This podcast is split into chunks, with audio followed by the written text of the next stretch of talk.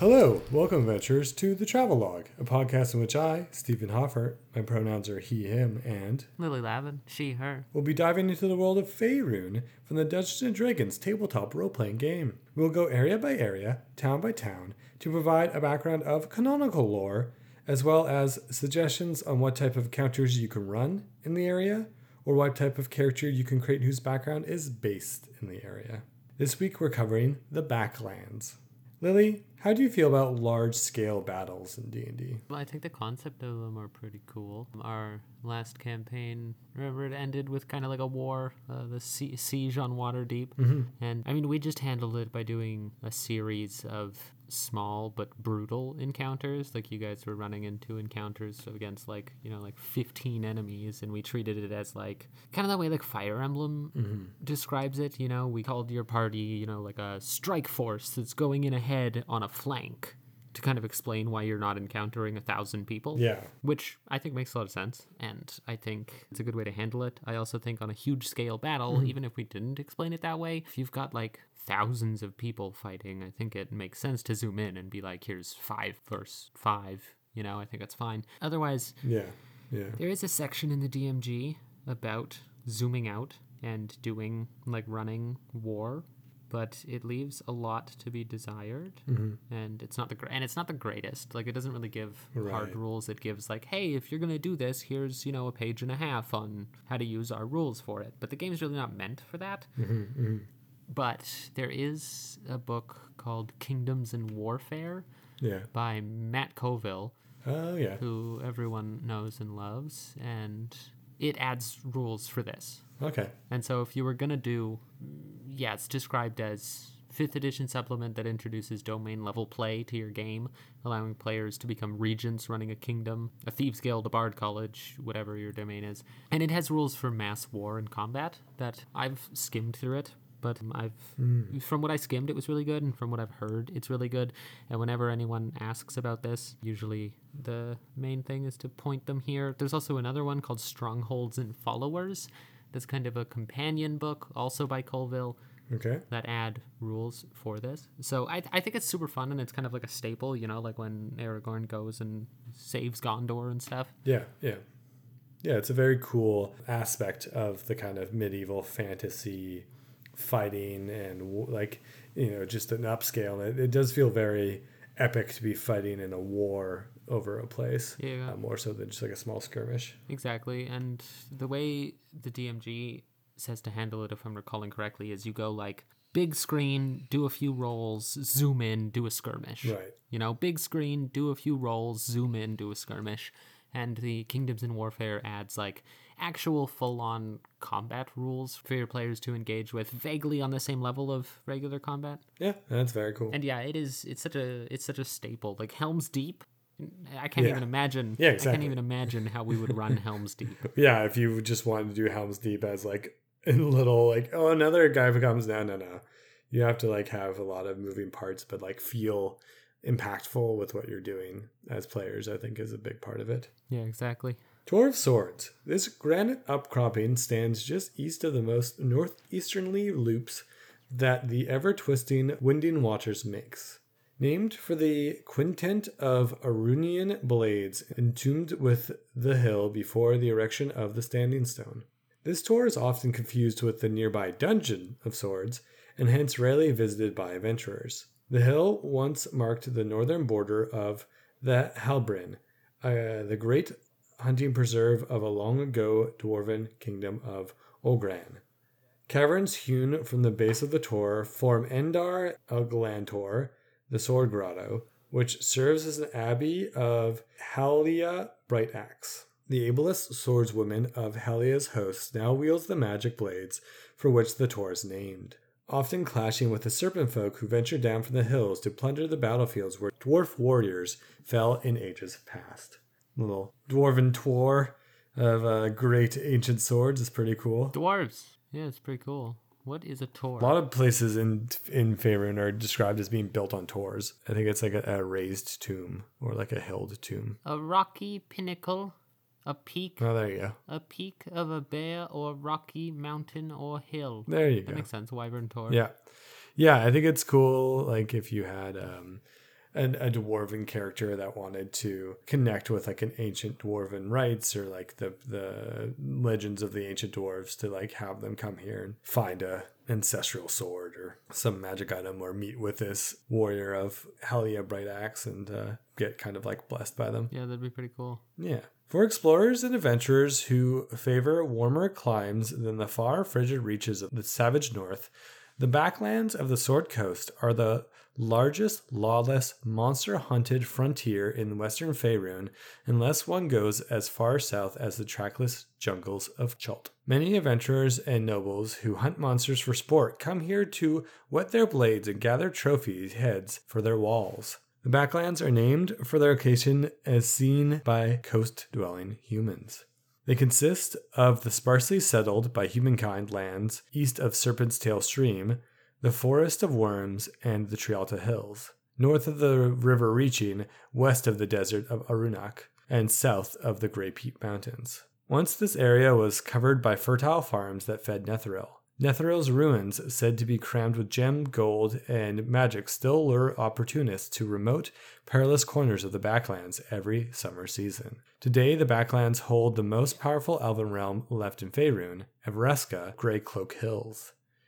They also hold the most fearsome monsters known to walk, slither, trot, or crawl openly in the realms. Yeah, it's really funny looking at it on the map because it's just like, I don't know, this like, it's just this random chunk of grassland next to the desert. And I guess like Evereska's there, the marsh of Chilimber is like right there. And it's just like, what? Why is there so many monsters? Like, I wouldn't look at that and go, this place is infested with monsters. It's just like some patch of grass. I guess it's because there is no... There's no large human settlement nearby, and the elves are... The largest settlement is the elves, who really just are kind of isolationist and don't leave their mountain home. So there's no one to deal with the monsters. So they just, like, they are the main prey. They are the main... Yeah. They're the main thing there. So there's not, like... Because near Waterdeep, there's a lot... There's some grassland and stuff, but that's been settled and that's been made into farms, but... Here, there's just no one to hunt. Well, there's people to hunt them, but there's no one to like push them out. There's also, I mean, there's Nahara right there too. Yeah, they don't give a crap about monsters. It's just funny. I just, you know, we always look at maps and go like, ooh, mountain region called Cloak Mantle Peaks, and you're like, what's there? And you're like, ooh, forest, what's there? Marshland, what's there? Oh, swamp, I bet something real cool's there. I just, like, I never look at just, like, the patches of grass and think, there's probably something cool there. So I kind of, I like it. I like that it's just, like, behind the tree out the hills, there's grass. But the grass is scary. Yep. Like, it's just, I don't know, it's, like, it's very unassuming on the map. And I kind of like that then you zoom in on it, and it's, like, actually... terrifying. Yeah, exactly. I also think it'd be pretty funny if you got sent here on a quest to, I don't know, go into, you know, some looking for Netheril gold, Netheril treasures, whatever it is. You're here doing the dwarf stuff. You're looking for Netheril stuff. You're looking to kill some monster and get something. It doesn't really matter. But you get sent here to do something, and you show up there, and there's just like a whole bunch of other adventuring parties. And you're just like, what is going on here? And they're like, well, we were sent here to find the Netheril's gem of the Darkling. And you're like, well, wait, we were sent here to find the Netheril's gem of the Darkling. Well, wait, who sent you? Well, John Silvertone from Waterdeep sent us? Ah, right. Well, you see, Jenna Himini from Selgont sent us. And then you look over there, and there's like a bunch of serpent folk that are like, Nahara sent us. Yeah, just everyone knows about it. Yeah, it says during the summer, like, a whole bunch of people come here, right? So I think it'd be like kind of... something that no one's ever experienced, I'm sure. Well, not no one, but like a rare occurrence in D&D when you go on your quest and it turns out that a whole bunch of other people are doing it too. It's kind of awkward. Yeah, that'd actually be really fun. Yeah, I like that. Well, do we continue on together? Well, no, I don't really want to do this with people I don't know. That makes sense. Then, friendly competition? Looks at the rogue. Yeah. Friendly. Yeah, we'll work together for now. And like everyone grabs their hidden dagger. I love that. The giants battle endlessly over the two rolling grasslands between the two areas. Gates are also abound. These permanent teleportational areas are often invisible and may even be stranded in mid-air by the collapse of the buildings in which they were located. At least one such portal links Toriel with the outer planes where fiends such as Tanar'ri dwell. Rumor whispers that the Elven Realms hold an entire network of gate, which the fair folk use to travel the realms. Most sages explain the presence of many monsters in the region and the flourishing game they live on, which would seem far too little to support such a huge number of roving teeth claws, but far too plentiful for those monsters to be eating much. Through the existence of the many gates that bring continual supplies of fresh beasts into the backlands from somewhere else. The traveler is advised to come well armed in a strong party of battle veterans whose ranks include both mages and priests of power. Reliable guides to the backlands are few, especially now that the Zentarum have begun to run caravans through the area from Yellowsnake Pass to the bases along the Dalimber. These caravans are always hired away or killed off many of the hunters who formerly roamed the areas. Pretty cool. Yeah. I like the idea of if you need to plane hop, but you don't have any spell to do that yet, becomes like this kind of like whole quest of going through the backlands trying to find the correct portal, but they're like hard to find because they just look like little, you know, like the way a mirage looks. Yeah. Yeah. Like when like the road crests the hill, like a shimmer, but it's that, but like floating 50 feet up. Yeah, that'd be really cool. And also you got to find the right one. So maybe you got to find like in all the monsters, right? Because, of course, you got to work your way through here, so there's going to be a whole bunch of encounters. You know, you're fighting off fiends, you're fighting off aberrations, you're fighting off monstrosities, and you heard tale of one such creature who is capable of, you know, parlaying, and so you have to go find the, whatever it is, like the Arcanoloth that's there, and, you know, give it what it wants to learn where the portal is. Yeah. I think that could be a cool little quest. Make it a hard to find little portal. I think it'd be really cool to do like a kind of quest where you're hunting a beast. I don't know. You got like a ranger, you're hunting a certain beast for a certain monster part or something, or someone's hired you to kill this kind of beast, and you're tracking it. You're using wisdom checks. Maybe you have hunter's markup. Like you do this if you have like a survivalist character or a couple characters, and have them track down the creature to a weird shimmer. True. And you have to hunt the creature into another plane. That'd be pretty sweet too. Yeah. It'd also be a good place to start a campaign, especially if it was like, so you've already played a campaign or two in Toril and Faerun, and, you know, maybe you're now playing, you know, the fighter who was trained by 2 campaigns ago's paladin who opened up a paladin order. Maybe one player is playing like an ancestor of one of the past characters, and you're playing in your version of Faerun that has been shaped by your party doing quests, right? And I think it'd be really cool, so you start off as little adventures with huge shoes to fill because of your ancestors or your former masters, and so you're going to prove yourself in the backlands where people go and fight mighty beasts and blah blah blah blah. And you just get pulled through a portal, and that's the actual campaign, is you're now stuck in, like, Harakir, and you have to find your way out. Yeah. Yeah, I think that could be fun. And then finally you work your way back to Faerun, and you're all like, yeah, like Enzo coming back from the internet in Reboot, like Enzo coming back from the internet, you know, you're all of a sudden you're grizzled and old, you got an eye patch and you're smoking a cigar, and you go back home and everyone's just like, are you gonna make a name for yourself yet? And you're just like, excuse me? Name for myself? I took down the Archduke, Devil, Leader, Lord, Commander of Stygia. Do you know who I am? I killed Mephistopheles! And everyone's like, no, you didn't. Shut up. Last we heard, you were eating pie in your grandma's house. You'll never be like your grandfather. And, like, on Faerun, only, like, 2 days have passed, you know? Right, yeah, because of the weird shift. I think that'd be a pretty fun little campaign to do. Yeah, that'd be super fun. I would take it, too. Like, you said start a campaign there, and I think that's great. But you could also say you finish your game on Faerun, your characters are level 14, 15, I don't know.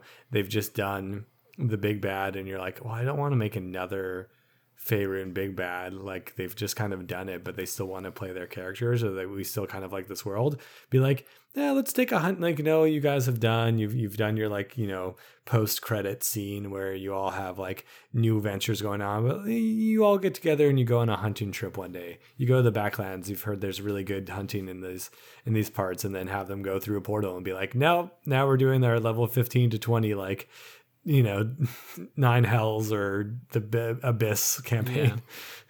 Yeah, that could be cool. I mean, that's the natural progression of all campaigns, though.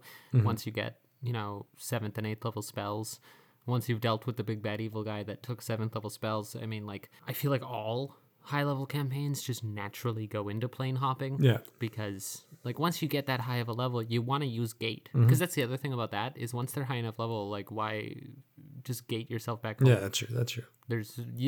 Unless you fall through into a trap set by Orcus, who's made extra planar travel impossible, then, like, you know, once you're level 15, it's just getting trapped in another plane isn't anything. You just cast gate and go home. That's true. But it would still be, I think this is a really good place to make it so that, like, because gate has some restrictions. Like, if Tiamat doesn't want you gating, or if Zariel doesn't want you casting gate to her layer of hell, they can stop you from doing it. Mm-hmm. It explicitly says that in the spell. Whoever is the, you know, lord of the domain or the plane you're trying to go to can just stop you from doing it. Mm-hmm. And plane shift requires a very, very specific component for each plane of existence. So this would be a really cool place for your party if they, hit level 15 and you wanted a barrier to them getting to, you know, the Far Realm or something. They have to come here and, hunt a beast into the portal, into the Far Realm. Yeah. I think it would be really cool. Settlements in the Backlands are few, and so a place for the casual traveler. Those who enter the depths of this largely unexplored, trackless region must be prepared to forage for their food and fight, more or less continuously, to keep from becoming someone else's food. The safest area of the Backlands, if there can be said to be such thing, is along the borders of the Elven holdings. Although hopeful predatory monsters gather there, and elves mount strong patrols, employing magical flight, spells, and enchanted weapons, as well as battle skills to keep the area fairly clear. You do not welcome any non-elves into their realms, however. Here's those xenophobic elves again. Yeah, it's talking about Evereska, so it's like, I like that as the kind of, I guess, survivalist campaign, or showing your players how hard it is. It's like, yeah, maybe you could kill all the beasts here, but you'll kill a beast, fight another beast, you'll try to tent, but there'll be night animals trying to eat you. Mm. And, like, you want refuge? Yeah, you go up to the elves, and the elves are like, no, get out of here. Yeah. Drawn Swords is a small village that occupies a solitary crag. The crag is located just east of the North Dark Wood and halfway between Hill's Edge. This is a very hard place to find on any map of Faerun. I'm trying to get this fixed. I'm trying to get someone to add it to their map. What, Drawn Swords? Drawn Swords, yeah. That's cool. Drawn Swords is named for several hard-fought battles here in the past, plus the vigilance that all who dwell there must maintain if they're to live long enough to see another morning. In the past, a combined human and elven force smashed an orc realm at this location. In another past battle, elves fought humans who were trying to colonize the area at the spot. That's cool. You could have some... Drawn Swords. I mean, it sounds like a nice little place to be a safe haven. If you're going through like a survivalist, thing here in the Backlands, because you always need a safe haven, you know, and then your party has that kind of, do we try and rest here, or do we push on through and risk running into encounters with some exhaustion, but we could get to Drawn Swords. Yeah, exactly. Kind of thing where it's like, do we risk resting, or do we try and push forward to the safe haven? But also I think it adds some cool, if it's the site of old battles, it's the perfect place to bring in a sword wraith, which are like, they're dead soldiers. That's who cool. For some reason or another feel they need to either continue protecting the place they're at, or they feel their mission was not complete and they still need to vanquish the enemy that was there. And they're like dark reflections of the soldier that used to be there, right? So it's just like, I don't know, one day caravan of either a party of humans and elves or a party of orcs have recently stopped off in Drawn Swords, and they're a decently sized band, but they're friendly, you know, it's like a theater troupe of orcs. But the second they got there, all of a sudden the city started being swarmed with elven and human sword wraiths who sensed the presence of this large group of orcs and came back up to be like, my duty must be completed.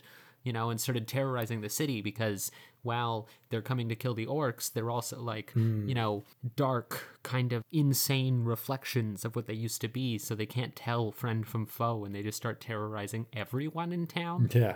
That could be a cool little quest to have. It'd also be kind of cool if that happened, like, if you were running survivalist stuff here, maybe like the third time or the second time they go to Drawn Swords, you know, it's just like their safe haven has been corrupt by these sword wraiths. That's cool. Yeah, I like that. Like, kind of, yeah, put them on their toe about their safe haven. I feel like it'd also be a good spot because of this kind of like very hard to find place, but also in the middle, like it's defiant against this really dangerous landscape. It might be a good spot to put like a famous warrior that they need to find who's been rumored to be dead, or like a hermit kind of person, you know, who's just gone here to like fight until the day they die. Yeah, that'd be cool. I think you could also like have, you know, they go and visit Drawn Swords, right? Mm-hmm. And there's like, I don't know, something there. I would add something cool to commemorate this battle. You know, there's like in the center of the village, there's kind of a hillock. Yeah. And the hillock has 100 swords stuck in it at the top. Mm-hmm. And so your party comes here and obviously goes, hey, what's the deal with that? And then they get explained that there was a great battle that lasted, you know, I don't know, make up some cool, you know, 100 days and 100 nights, whatever you think is cool, between combined forces of elves and humans against Rashaum the Terrible and his band of orcs. And they learn that history, right? And then later you're going through the backlands and you run into this traveling theater troupe of orcs, half orcs, and you talk to them and they're just like, yeah, you know, we're chilling, just going through, you know, we're gonna make a stop over at Drawn Swords before we hit the Anorak Desert to do that real hard trek. And maybe when the orcs walk away, the party kind of go, doesn't that place have a weird history with orcs? And then next time they go back to Drawn Swords, it's taken over by sword wraiths because the orcs went there. And it's like, you know, yeah. There was a very, very, very slim chance of it happening, but maybe the party could have stopped it if they had been like, hey, maybe don't go there. Right, yeah. Yeah, if they had the insight. Yeah, true. Yeah, very, very slim to none chance, but it gives a nice, I don't know, foreshadowing to it, you know? Yeah, exactly, yeah. A little aha moment. From the distance, the traveler will see a broken stone tower atop a steep crag.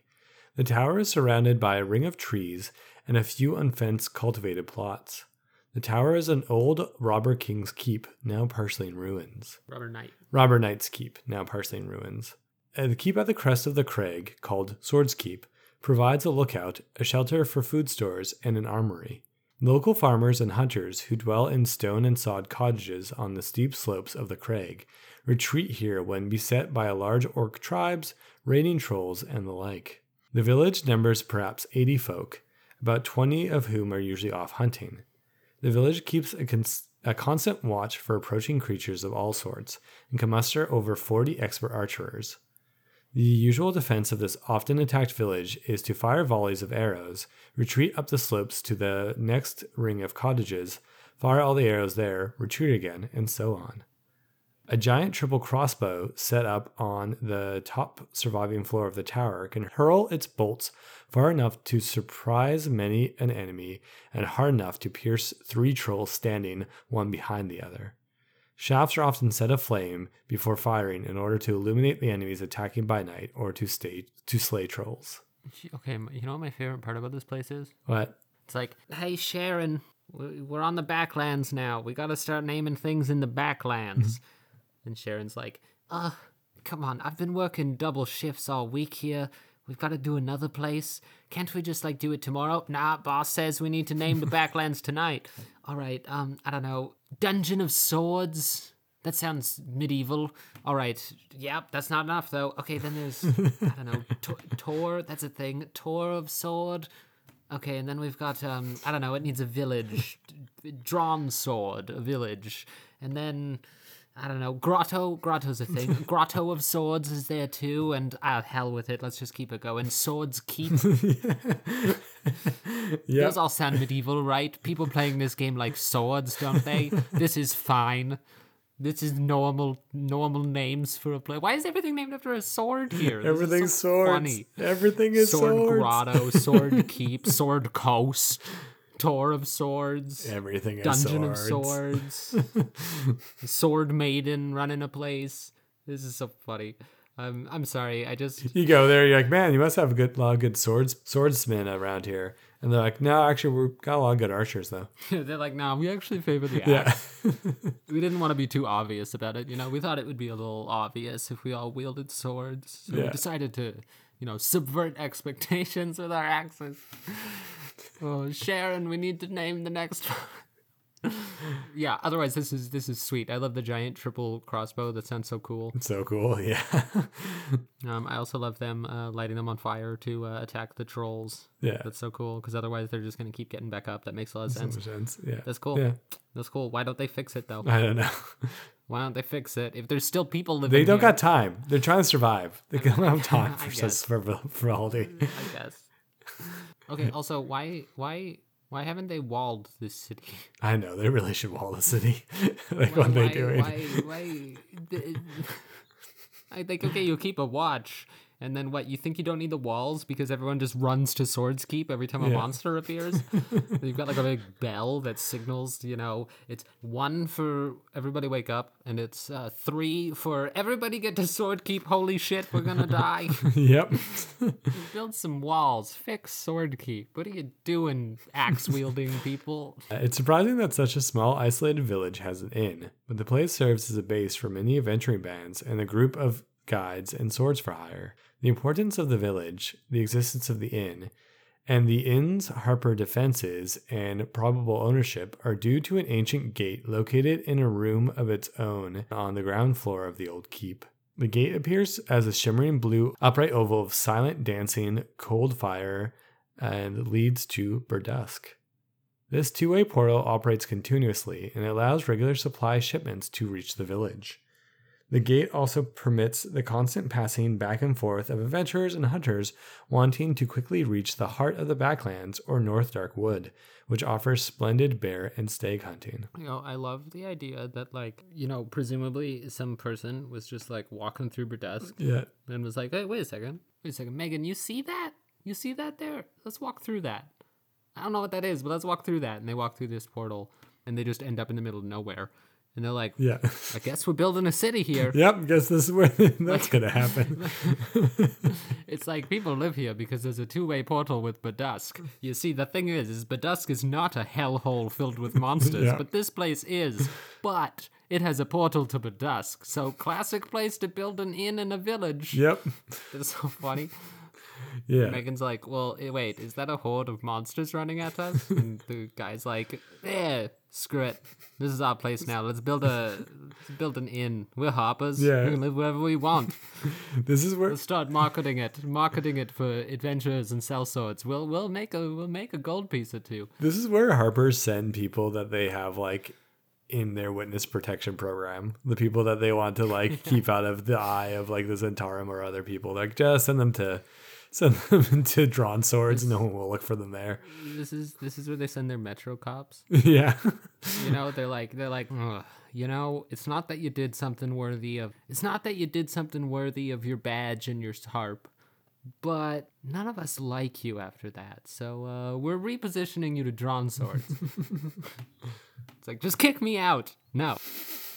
This is where harpers go, and when you meet them, they're like, "Yeah, I'm totally a respected harper. What are you talking about? Look at my badge. I have all the authority of all the other harpers. Don't question why I'm here. It has nothing to do with me being awful.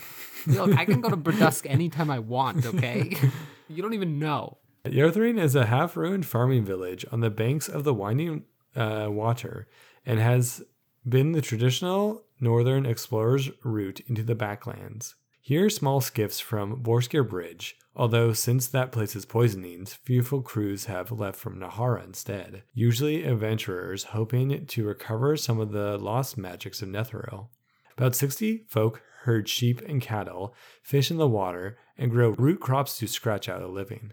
Most travelers wonder why they're there at all and why the heart of the village consists of half a dozen grand stone houses, now roofless and fallen into ruin.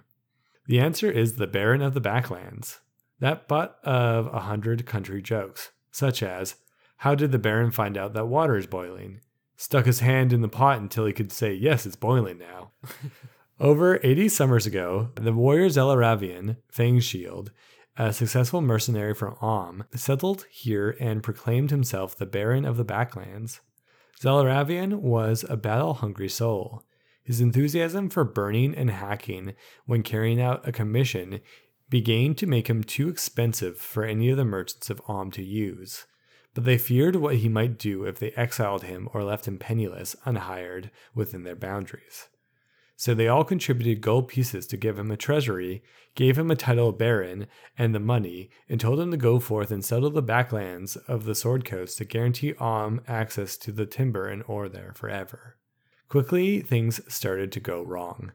Orcs, hobgoblins, and worse swept down on the new settlement. A hard winter followed. A wizard who'd been sent out from Alm to keep an eye on Zalaravian decided that the Baron had made too many mistakes and rash decisions. This man, Orlornin, came to court one evening and bluntly told Zalaravian he was taking over. The Baron responded by hurling a chair at the mage, felling him, and then challenging the groaning man to a fight. Furious, the wizard hurled a swarm of fireballs, incinerating most of the courtiers around the Baron, who was in turn hurled out through the high window into the branches of a tree, unconscious. A great battle ensued to fell the wizard, and all left dead save for Zalaravian, who awoke and finally filled the wizard with arrows.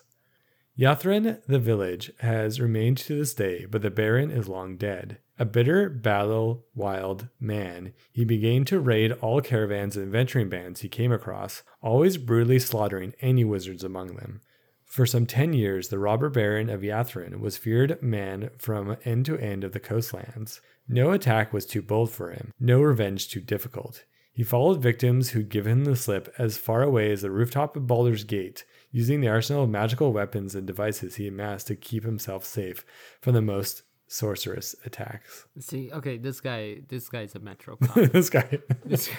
They're just like, yeah, we all still like you, and we all totally want to keep giving you money. So here, we've got a really important job for you. And it's definitely not busy work.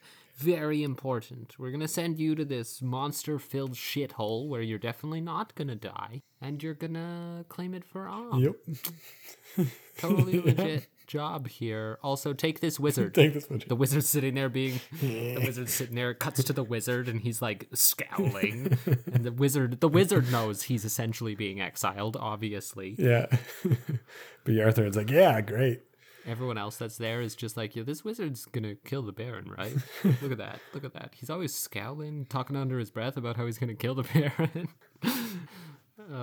I would keep this guy still alive, though, the Zalaravian, and have him, like, your party's traveling along the roads around there or in the backlands, and, like, one night at your camp, a guy comes over, like a grizzled looking old veteran with, like, burn marks on most of his face, and just asks for a spot on your campfire, and he, like, starts talking to you, and he starts, like, questioning if any of you, like, are wizards, and if you don't have any, then he just, like, says, like, you know, spends the night and says his goodbyes and leaves. But then you start hearing about this mad person, and who's, like, meets the description, who's, like, a mass murderer, and you're like, oh, that was him. Yeah, I love this guy. I would do a copycat. Oh yeah, that's cool. Because, like, I don't know, some things deserve to be in the past. Not all cool people can be alive now. That's fair. I like the idea of a copycat, because if the players get to Yarthrain, which, by the way, for some reason I really like the name Yarthrain. Yeah, it's cool. They can get there and they can see a statue and be like, wait a second, isn't that that guy that tried to kill us? Mm-hmm. And then they talk about it and they're like, what the heck is going on here? And, you know, it's just some person that uses shape change to turn into the Baron. You know, they have, like, a potion of shape change addiction or something, you know, polygist juice or whatever, and they're just convinced themselves they are the Baron, but they're not. They're just, like, some person. Yeah. Maybe they're a distant relative or something, or maybe they're just someone who read a book and got possessed, because then you kind of get that, like, kind of, like, funky experience of everyone being like, no, that guy's dead. You seeing, like, the remnants of his history in the city and being like, well, no, he's not dead. He just tried to kill us. And everyone's like, you're insane, man. You're crazy. That guy's been dead for 100 years. And you're like, you damn sheep farmers. Yeah. Be like, was that a ghost or what happened? Yeah, exactly. I like that. Maybe even it's like a group of people that are all think they're the Baron, like the cult of the Baron of the Backlands. Yeah. And so you just keep killing them, but they just keep coming back. Yeah, that's actually really cool. And you're just like, what is going on here? We keep killing this guy. You know, maybe they get stronger every time, and you're just like, we just keep killing this guy, and he just keeps coming back stronger. And so one day you, hunters mark him, and follow him without him knowing. And you go to a place, and you walk into like this, this like underground cave or something, and you follow him in there. You send your familiar in. When you unwork out of your familiar, you're like, I don't even know what I just saw. There's like 50 of the same like fat old man in there. Like, I don't even know what they were doing, but they're being weird. Any adventurer who comes to Yarthrain is likely to see the phantom of the slain Lady Noble. She appears in darkness, a silver sword drawn in her hand, her long hair flowing about her shoulders, her gown torn away from one shoulder, and her eyes sad. She seems to reappear to those who've seen her before as a warning of approaching foes or danger. If they're asleep, they awake abruptly, terrified by a nightmare in which the maiden's form, her eyes locked on theirs, melts away into brown bones sprawled atop gold coins underneath the earth somewhere.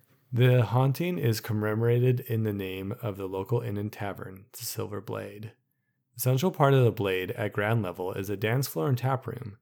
The Blade has gaming rooms and private meeting rooms upstairs in the central area. A huge silver-painted two-handed boar killer sword hangs on chains from the overhanging cedar shake roof over the front doors of the inn, here as a signboard. The sleeping wing of the Blade is surrounded by a small but pleasant garden, where in the summer a fish pond and scattered birdseed provides pleasant watching for guests. Furnishings are rustic, but food and staff are good. These distant-based bedchambers are cozy, clean, and quiet. I love the idea of, like, wake up one of your party members with this phantom, melts into the ground, comes back up to another one holding this silver sword, this slain noble. And so the party is just like, ah, well, holy shit, everybody wake up, get ready for battle. They, roll initiative, start screaming for everyone in the inn to wake up. There's a specter here. It's going to kill us all. It's another sword phantom. And then someone comes up and is like, what are you screaming about? There's a woman with terrifying, sad eyes and a giant silver sword. And it's like, oh, you mean the silver phantom? Wow, good job. You got to see her. That's that's something to write home about. That's a great experience for you. Tourist attraction. They turn around and they're like, everybody else go to sleep. It's just tourists. Yeah. Just tourists. In the morning, when you go down for stairs, they're like, phantom kind of scared you last night, huh? It's a lucky sighting to get woken up by the phantom. Yeah, I know. You're like, what? We consider it like seeing a shooting star around here. Your party's just like shivering from like the adrenaline loss. Yeah. And then they're like, we consider it good luck, like a shooting star around here. But I am going to have to charge you 15 extra gold for waking us all up in the night. What do you mean? We could have warned you about her. That takes away all the fun. The Battle of Bones. In 1038 TR, the area of the Backlands and the High Moor were controlled by a unified goblin and orc kingdom. They were careful with their expansion, never drawing the ire of Cormyr. The kingdom would have lived without incident if it were not for the heat and growth of the desert near the kingdom and encroaching on the kingdom of goblins and forcing them to abandon their eastern cities. This lack of water and food caused a desperation that a goblin commander seized and stoked his 20,000 fellows to war. The forces marched southeast to war on a land called Torgor's Triangle, natural fortress of stone. The combined forces of human, dwarves, gnomes, halflings, and elves met this force with one of 140,000 souls. Two forces traded small blows until the first night the goblins attacked, dark vision on their side. The battle brought up dust and smoke, making the battlefield no better than in the day. The fighting fell into complete chaos, no commander able to rally their troops. The battle ended with a third day with a retreat of human forces. 30,000 left wounded but alive. The goblin forces broke to 40,000. The forces met again on the Hill of Lost Souls. The goblins called on fiends and Tanar'ri to aid their fight. This backfired, and the fiends killed indiscriminately in a blood rage, and the goblins were decimated. I mean, that's what happens when you call up demons to help. Yeah, right? Point of clarification here for people who have only played 5e. Back in the older editions, there was dark vision and there was low light vision. Mm. And so elves didn't have dark vision. They had low light vision because they lived by the moonlight. Right. And only subterranean and cave-dwelling races like drow, goblins, I'm unsure about dwarves, got true dark vision. Yeah, I don't... Because I remember reading a Drizzt book, and the dwarves couldn't see as well as the drow. Yeah, I think they also just had low-light vision. Like, only true subterranean races like drow had dark vision. Mm-hmm. Everyone else had low-light vision. Twilight vision is another way to say it. Right. Well, yeah, and in the books, I don't know if this was the way it was in D&D, but in the books, they always kind of describe dark vision as, like, seeing heat. It's like infrared, not infrared, but like heat. Yeah, the drow dark vision is infrared. Right, yeah. I don't know about the rest of races, but that's the how the drows work at least. There's parts in those books of them like hiding their heat and stuff to be invisible. That's cool. The battlefields of the Battle of Bones and Hill of Lost Souls are now plagued to this day with undead soldiers, ghosts of the dead, and other haunting presences. Sword race. Yep, sword race. You were talking about them earlier, and I was like, oh, that's perfect. The area is greatly avoided by all but necromancers. A rose garden grew on the former spot of the triangle, the roses growing in the cracks in granite. It is said orcs return to the Hill of Lost Souls every year and reenact the Battles of Bones. One side's playing the humans and the other's playing the orc and goblin forces. A group of goblin people called Bone Miners dig into the former battlegrounds of the Battle of Bones to find buried and lost armor and weapons, using scrap metal to trade or arm themselves if they really like what they find. Okay, so your party's like crests a hill, right? Yeah. They crest a hill in this kind of a more hill-filled, craggy area of the backlands. The party crests the hill. In front of you, you see 10 skeleton archers all turn and look at you. You didn't catch a glimpse of what they were doing. They seemed to be leaning over. But as you come, you instantly draw their attention in your plate mail. What do? Well, of course, we roll initiative. They roll initiative. They fight the skeletons. Halfway through the fight, a necromancer shows up and is like, what are you doing? Why are you killing an innocent old man's helpers? Excuse me? Are these your skeletons to kill? I think not. What kind of youngsters just walking in and killing a skeleton that doesn't even belong to you? What is this? And they're all like, I'm sorry, this has never happened before. You are? And he's like, well, I am Malkior, the necromancer of Cormyr. I have come here to pick flowers. And bones from underneath the earth. And it's just like some nice old man necromancer. You accidentally like killed 5 of his skeletons, and he's like, now you have to help me pick the flowers for what you have to replace those 5 skeletons for the day's work.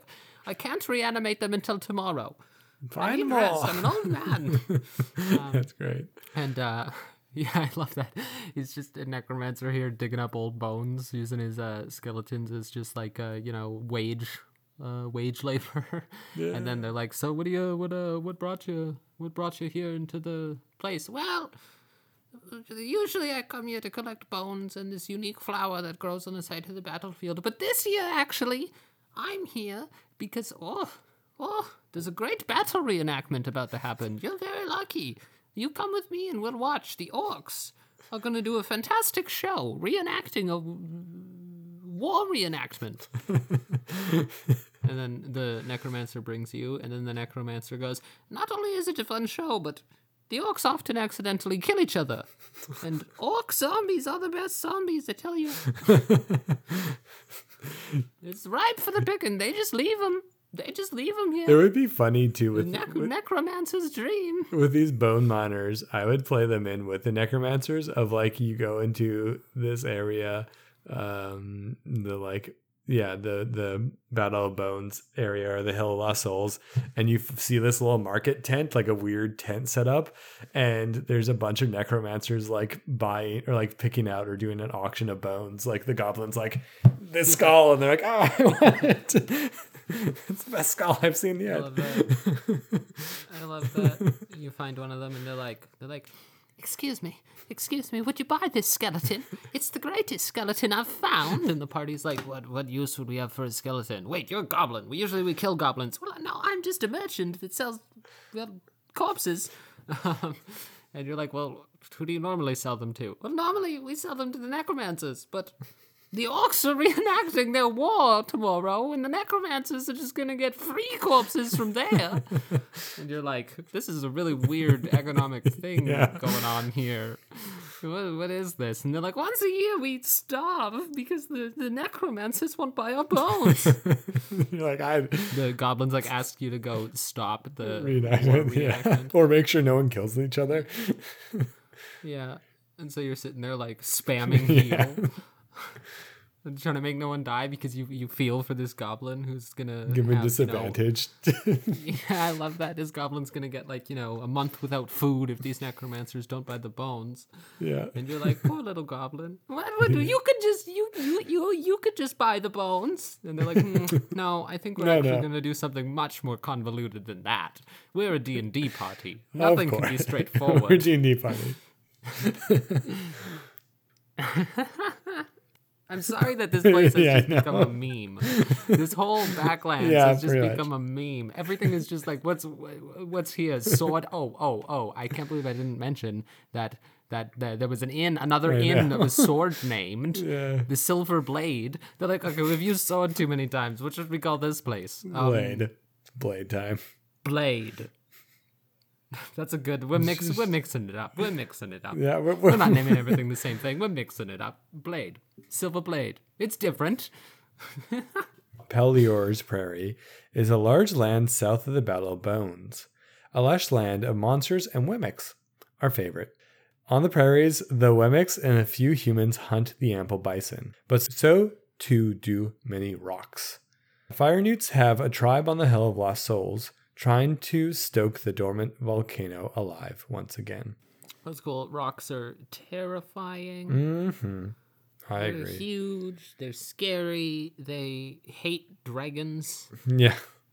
I like them. Yeah, they're what are they called? Giants bred them to hate dragons. And I love that. Yeah. When I found that out, I was like, oh, they're so much better than just huge birds. Yeah, it's cool. Like they were bred by giants. It's such a cool backstory. It's another hate. I think there's got to be something there, like rocks versus dragon quest line. There's got to be something there. A dragon pays you to go kill a nest of rocks, but they're so scary. They're like village-sized birds. Yeah, they're humongous. Throughout Faerun, there's a legend that the great dragons have a graveyard, a place they go to die. The Well of Dragons, the hollow interior of an old volcano north of the Sunset Mountains and south of the Battle of Bones, is that graveyard. Until recently, its thousands of dragon skeletons were hidden from view by powerful spells and guarded by an undead shadow dragon called the Dire Dragon.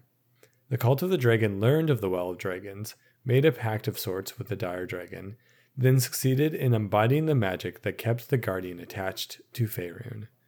Instead of enjoying the easy access to the treasure trove, the Cult of Dragon has encountered many serious resistance from members of several different factions. Interested parties include Drakenkin, who refused to plunder the resting place of the Great Dragons, Yuan-Ti, newly arriving Lesser Dragons, and various parties of adventurers and sages who are intent on looting the remains. Despite resistance from many factions, the cult built a fortress on the site, guarding the entrance to the subterranean hollows left by the volcano. Although most old dragons now go somewhere else to breathe their last, some still come to the Well of Dragons to bargain for their immortality. Within the citadel and its underground levels, the cult has stored many treasures left by dying dragons. It also maintains a vast room called the Chamber of Ascension, where the ritual to transform a dragon into a dracolich is performed. The Well of Dragons is heavily guarded, since it suffers continual attacks from fortune seekers, spies, and outraged dragons. Okay, that's all sweet lore, and I love it. My idea, though, is Call to the dragon, go away. Yeah. So the necromancer is like, well, wasn't that a marvelous war reenactment? It was great, right? And you're like, yeah, that was cool. And then it's like, well, look, I don't want to risk my skeletons. So, look, also, I don't have skeletons. Forget that I'm a necromancer. Can I pay you to escort me somewhere? There's a lot of bad guys here, and I'm a frail old man. And you're like, I guess? I mean, actually, no. I think you might be evil. And then the guy is like, here's 10,000 gold. And the party's like, oh, yeah, okay, we'll do it.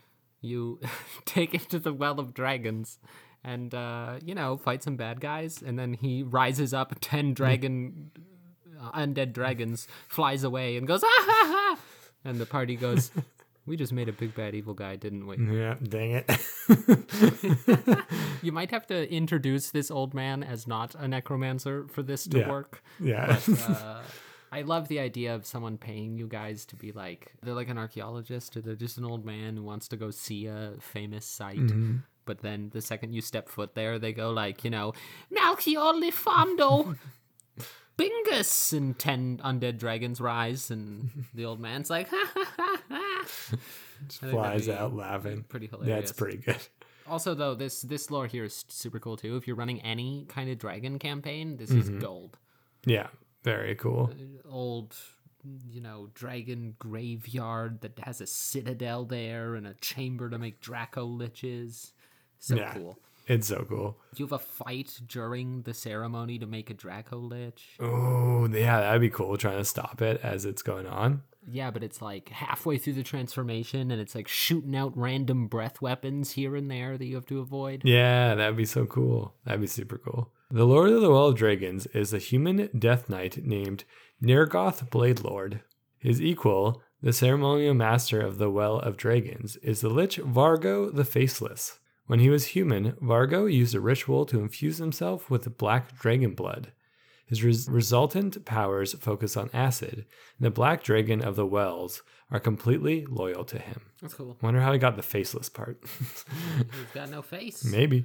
Death Knights are really cool. They are just a Lich Paladin. Oh, that's cool. That's very cool. Paladin Lich, CR 17. Oof. Terrifying. They got 5th level paladin spells and stuff. There's paladin lich. They're super cool. There's one, why can't I remember his name? He's quite famous. He has a couple books written about him. He's one of the lords in Ravenloft, one of the dark lords. That's cool. Yeah, he was like so paranoid that his wife, he cheats on his wife with some younger woman, and then like she gets pregnant, and then he's terrified that she's gonna cheat on him with someone else, and he's like, and it makes him kill her and everyone else. And then the dark powers were like, yoink, you're a dark lord now. That was messed up, man. Yep. Why you gotta be crazy like that? And before that, he was like a noble, lawful, good paladin who just succumbed to my wife is going to fuck other people syndrome. Yeah, to the man of dread with you. So Death Knights are cool, though. I like them. They're cool. Yeah. About a mile east of the pit, amid wooded ravines and rocky outcrops, there's an inn called the Dire Dragon. The inn is all that remains of the half-elven village of Ladydove, burned and laid to waste by the dire dragon. It's guarded by its namesake, all other dragonkind, and most brigands by a powerful ward. This magical barrier teleports 2 gargoyles whenever the innkeeper commands. These guardians fight for the innkeeper with absolute loyalty. The ward also reflects back all breath weapons and drains life force from all dragons, even if they've adopted another form, and all who bear metal weapons. This small rustic stone inn is apt to be chilly and damp. It sees few guests, but has a certain charm. It is run by the greatest living sage on all matters of dragon kind, the Kelishite lady Yasandra de Lanthero. What brought her to this desolate spot was the chance to study the dragons, using her very powerful scrying magic. The rooms here are tidy and insect-free, and each feature a lofty comforter of a different quilting powder to stave off the chill. Yajandra sets a good table of hearty food. She always appreciates the gift of good wine, beer, or liquor. Try her spicy frog stew. Love it. Also, it's Lord Soth. Where Lord Soth? When's Lord Soth? Is the Death Knight I was talking about. Oh, Lord Soth. Oh, okay, cool. Who abandons a quest because he's like, my wife's going to cheat on me. And he goes back and looks at his son and goes, this isn't my son, and kills everyone. Oh.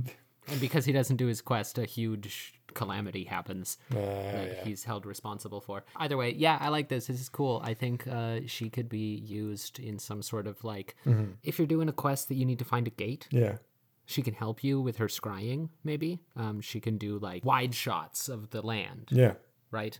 To help you. But she'll only help you if you do stuff for her. So you got to run little small quests here for her. That's a nice way to keep it. If you're bringing your party here for a high level plane hop mission, then this is a nice way to bring back some little old school D&D feel, maybe, you know, running little fetch quests for Yahandra while she scries for you. Yeah. Well, I like her too. She's like a expert in dragons. If you had some sort of quest to go to the Well of Dragons or to fight like the Cult of the Dragon, have her as an ally in the fact that like she's not part of the Cult of the Dragons, but she's like, don't kill the dragons that are there, like the wormlings, because I want to study them, or like, you know, she's like, yeah, I'll support you in your fight against them, but like you, like I'm putting a new restriction on you in order to keep my support. Yeah, I like her. I think it's cool. Nice little source of I think it's really cool. Secondary quests. Yeah. Get dragon eggs while you're killing the Cult of the Dragon. You know, for every dragon egg you get, I'll give you this.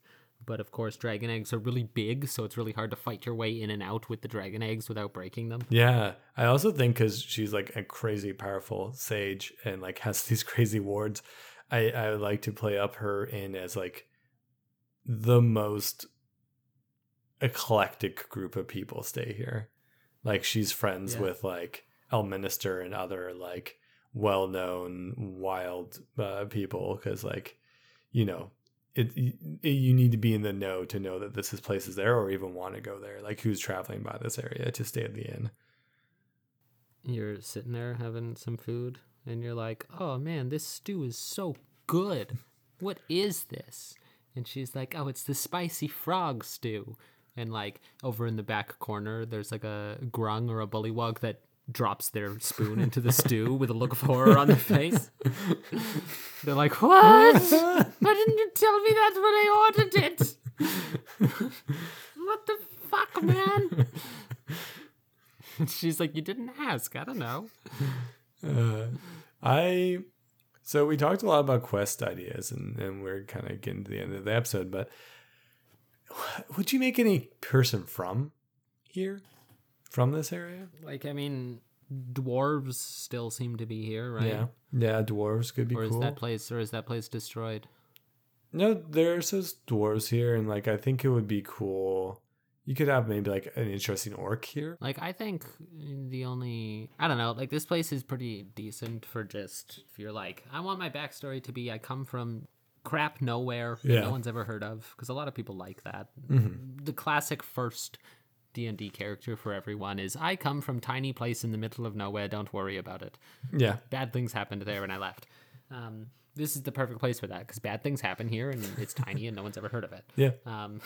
And you can come back here and make it not terrible if you wanted when you're higher level. Otherwise, I think, yeah, maybe an orc who, perfect character idea here. Okay. Oh, well, before I say that, orcs, goblins, you play one of these bone people that fell through a portal. Those bone goblins. You slipped through a portal, ended up in Berdusk. Yeah. You're like, where is this? I've only ever been in the one place. I'm a goblin. I'm an adult and I'm 6. Where are the bones? I'm a 6-year-old adult. And they're just like, huh, what are you doing here? You're not a harper. And then the goblin goes, yes, I am. And they go, oh, you're a new recruit? Yes, I'm a new recruit. That's right. I'm a new recruit. Yes. That's what I am. I'm capitalizing on this right now. New recruit. My name is... Halthar. Where's your bones? Where do you keep your bones? Yeah. Will you pay me in bones? And the harpers are like, oh, yeah, we'll pay you in bones. That'd be a good backstory. Or you died in the reenactment of the war. Yeah. Right? You're a half-orc or a full-orc. You died in the reenactment of the war. And then a necromancer brought you back to life, but the reanimating messed up and you came back as a reborn instead of an actual thrall. Oh yeah. Yeah, it's really cool. I like that. Yeah. Done. I think that's either that or you're a Cult of the Dragon member or ex-Cult of the Dragon member. That works too. Yeah, that could be cool. You know, you're like either a Drake Warden or Way of the Ascended Dragon Monk, who is an ex-member of the Cult of the Dragon. You thought they were standing for something different. You got brought here, you looked in here, and you went, yo, you're making Draco Liches? Dude, that's not the prophecy. I'm out of here. Yeah. You guys are doing some old misread of the prophecy. This is blasphemy. Or maybe you were Drake Warden or Awea the Ascended Dragon Monk, and you were kind of like a tomb guard of the Well of Dragons. Like, you lived in a citadel here and you tended to the dragons during their last days. Like, you kind of acted like a priest of Kellimvor, but for dragons. You know, you washed their scales, you read them books while they're about to die. These, you know, you were palliative care to dragons. You also, you know, left offerings, tech up the shrine. You were a monk at a dragon graveyard. Yeah. And then the Cult of the Dragon came in and kicked you out and killed everyone and desecrated everything you knew. And so now you're traveling around to get the strength to go back and reclaim this holy site. Yeah, I love that, actually. That's a really cool idea. I like that a lot. And you can have some maybe like offerings of Bahamut, like Bahamut kind of entreats you. Yeah. Quest or supports you in your quest. Yeah, I think that'd be really cool. I would only play this in a specifically dragon themed campaign though, because that's a very specific quest line to force your DM to write in. You know, it involves Cult of the Dragon and going back to a place and all this huge stuff. But in a dragon themed campaign, that is a golden character concept, I think. Yeah, I think that's really cool. That's it for our journey today. Be careful on your travels where you hunt for game, lest you become the hunted. Next episode, we'll cover Hill's Edge and Crom Orp. Thank you, Lily, for joining me. Yes. Thank you also for the amazing cover art. Ah, yes. And Blood and Dust for the theme music, Around the Fire. You can find them on Bandcamp. Links in the description of the episode. Please remember to rate, review, and subscribe at Apple Podcasts, Spotify, or wherever you listen to podcasts. And have a great long rest. And stop killing my skeletons. Bye.